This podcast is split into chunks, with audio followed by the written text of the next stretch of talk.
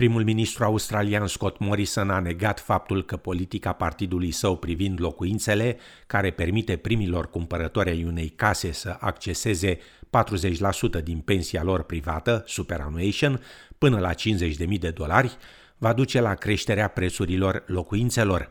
Ministrul pensiilor private, Jane Hume, a recunoscut ieri că politica liberalilor ar putea crea o creștere pe termen scurt a prețurilor pe piață. Scott Morrison neagă însă acest lucru, afirmând că măsura va funcționa împreună cu o altă politică anunțată la sfârșitul săptămânii, care îi încurajează pe australienii în vârstă să-și vândă casele și să se mute în unele mai mici, putând astfel să investească până la 300.000 de dolari din vânzare în pensia lor. Astfel se va contribui la prevenirea creșterii prețurilor la locuințe, afirmă domnul Morrison. Acesta a evitat însă întrebările privind modelul folosit la trasarea politicii anunțate. It works hand in glove with the policies that we've put in place to help those at another stage in their life to downsize. Now this does two things. It ensures that we are reinforcing people's retirement savings, but we're also freeing up supply, which does put downward pressure on the rising costs of housing across the country. Economiștii și laburiștii au criticat politica liberalilor, purtătorul de cuvânt al laburiștilor pe problemele trezoreriei, Jim Chalmers, afirmând că măsura reprezintă o încercare disperată de a atrage alegătorii mai tineri înainte de alegerile de sâmbătă viitoare. The Liberals can't even get their story straight on what it will mean for house prices, but the evidence is clear that this will have a diabolical impact on house prices. It will make it harder, not easier, for people to get into the housing market, and it will bulldoze people's super in the process. Candidații independenți Zali Stegal, Rex Patrick și Craig Kelly, precum și liderul Partidului Verzilor Adam Band, și-au prezentat propunerile pentru a obține balanța puterii în Parlament. Cele două partide majore susțin momentan că nu vor negocia cu independenții pentru a forma guvernul în cazul unui Parlament suspendat. Craig Kelly și Zali Stegal nu au spus pe cine vor sprijini în acest caz, iar liderul verzilor afirmă că în niciun caz nu ar face o înțelegere cu coaliția. Doamna Stegal, care candidează în circumscripția Waringa, afirmă că sistemul cu două partide majore nu funcționează și că integritatea politicienilor a constituit o problemă cheie pe parcursul dezbaterilor electorale.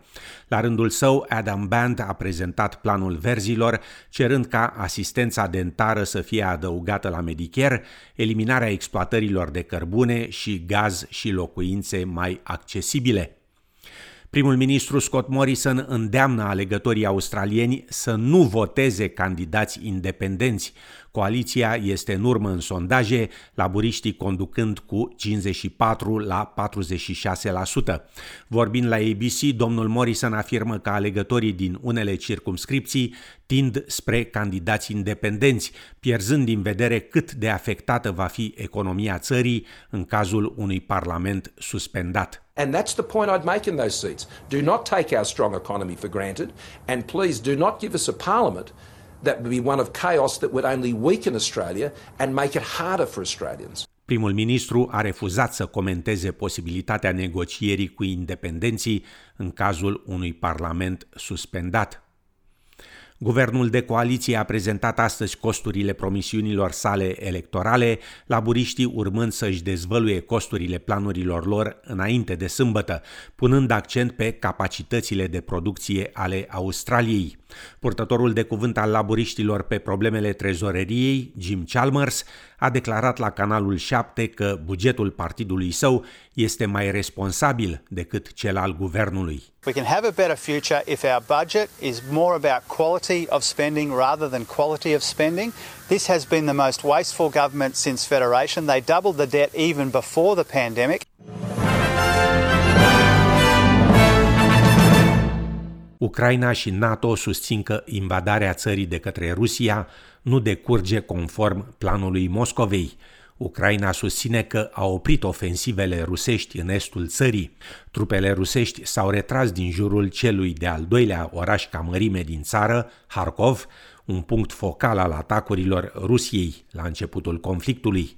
Ministerul Britanic al Apărării afirmă că Rusia a pierdut până la o treime din forța de luptă angajată în Ucraina la începutul conflictului, iar președintele ucrainian, Volodymyr Zelensky, susține că invazia Rusiei a eșuat deja. The occupiers still do not want to admit that they are at a dead end and that their so called special operation has already failed. But the time will surely come when the Ukrainian people fully force the invaders to recognize reality.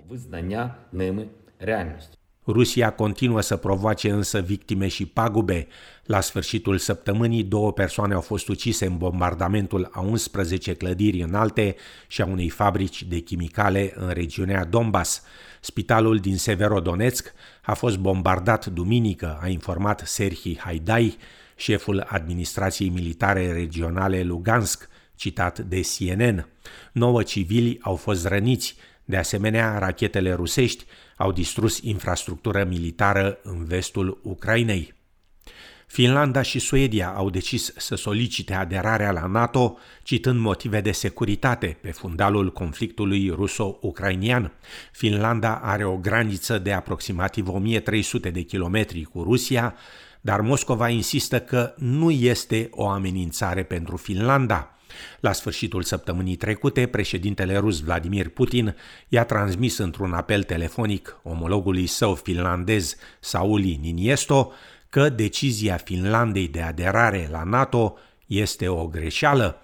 Secretarul general al NATO, Jens Stoltenberg, afirmă că NATO lucrează deja atât cu Suedia cât și cu Finlanda în privința cererilor acestora de aderare la Alianța Nord-Atlantică. This is partly about uh, uh, increasing NATO military presence uh, uh, in the region, um, on land, at sea, and in the air. We already work closely with Finland and Sweden, for instance, on hybrid threats and cyber threats.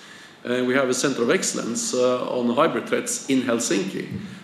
So we have already developed very close ways of working together with them to address some of the threats and challenges.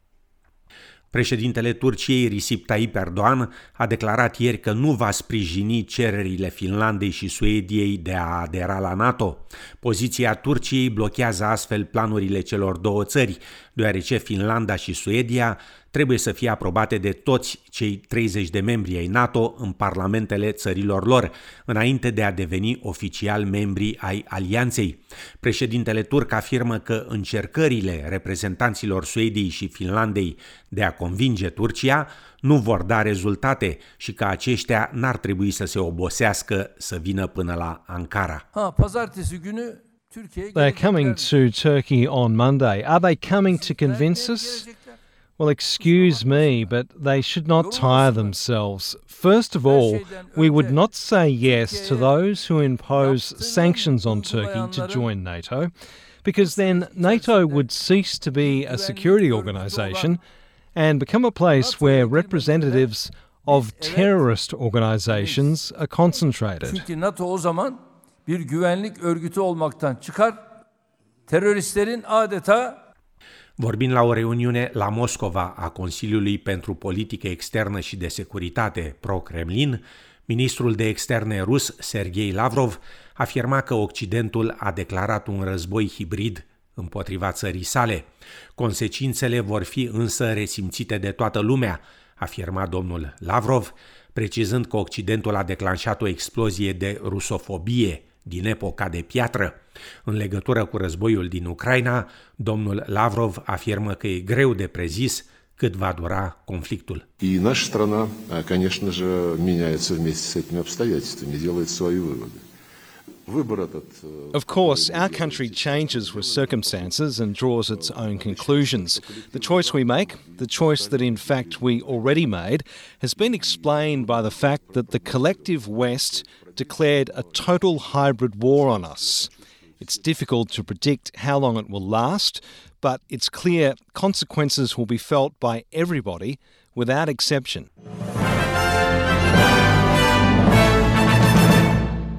În România, fostul primar al capitalei, Sorin Oprescu, a primit sentința în dosarul în care a fost judecat pentru luare de mită, grup infracțional organizat și abuz în serviciu. Fostul primar a fost condamnat definitiv de Curtea de Apel București la 10 ani și 8 luni de închisoare, dublu față de sentința dată în primă instanță. Amănunte în reportajul lui Alex Costache și Marius Popescu de la TVR. Magistrații au stabilit că Sorin Oprescu a condus în primăria capitalei un grup infracțional organizat care se ocupa cu primirea de comisioane de la oamenii de afaceri care aveau contracte cu instituții din subordinea municipalității. Procurorii au dovedit că pe 6 septembrie 2015 Sorin Oprescu a primit la vila lui din Ciolpani o tranșă de 25.000 de euro din mita colectată de Bogdan Corneliu Popa, fost director al administrației cimitirelor. Instanța a aplicat și o măsură luată mai rar când e vorba de politicieni, a dispus confiscarea unei vile din cartierul Primăverii, cumpărate de Sorin Oprescu cu banii din mită pe numele fostei sale partenere Elena Nica. Fostul primar al capitalei a fost arestat preventiv în acest dosar în septembrie 2015. El a negat constant că ar fi primit mită. Acum, după verdictul definitiv, Sorin Oprescu nu a fost găsit acasă de polițiști și a fost dat în urmărire generală. Alte două persoane condamnate în dosar sunt căutate. Unul este Bogdan Corneliu Popa, a fost director de la administrația cimitirelor, cel care i-a dat lui Sorin Oprescu mita de 25.000 de euro. Popa a fost condamnat la 11 ani și 6 luni de detenție. Un alt condamnat în dosar, Romeo Albu, este și el de negăsit. Regina Elisabeta a II a Marii Britanii a fost ovaționată îndelung la celebrarea jubileului său de platină. Regina, în vârstă de 96 de ani, a apărut la primul eveniment major, care a marcat 70 de ani ai săi pe tronul țării, mergând spre loja regală, în ciuda rapoartelor privind probleme de mobilitate. Evenimentul televizat, intitulat A Gallop Through History, a reflectat pasiunea ei de o viață pentru cai și a inclus peste 1300 de artiști și 500 de cai. Și alți membri ai familiei regale britanice au fost prezenți la eveniment, precum și mai multe vedete din industria divertismentului. Și în fine, Ucraina a câștigat concursul Eurovision 2022 cu piesa Ștefania, interpretată de Kalush Orchestra. Ucraina a primit 439 de puncte din partea publicului, propulsând-o în fruntea clasamentului cu un total de 631 de puncte. Clasamentul final a constat din votul juriilor din fiecare țară, pondere de 50%, și din votul publicului. Pe următoarele două locuri s-au clasat Marea Britanie cu 466 de puncte și Spania cu 459. Australia, cu piesa Not the Same, interpretată de Sheldon Riley, a terminat pe locul 15 cu 125 de puncte, iar România, cu piesa Yamame, a încheiat concursul pe locul 18 cu 65 de puncte. Republica Moldova, cu piesa Trenulețul, interpretată de Zdob și Zdub și Advanov Brothers, a încheiat concursul pe locul 7 cu 253 de puncte. Rămâne de văzut unde se va organiza anul viitor Eurovizionul, având în vedere că, în mod normal, ar trebui să se organizeze în țara câștigătoare, Ucraina. Războiul din această țară face însă ca totul să rămână în continuare imprevizibil.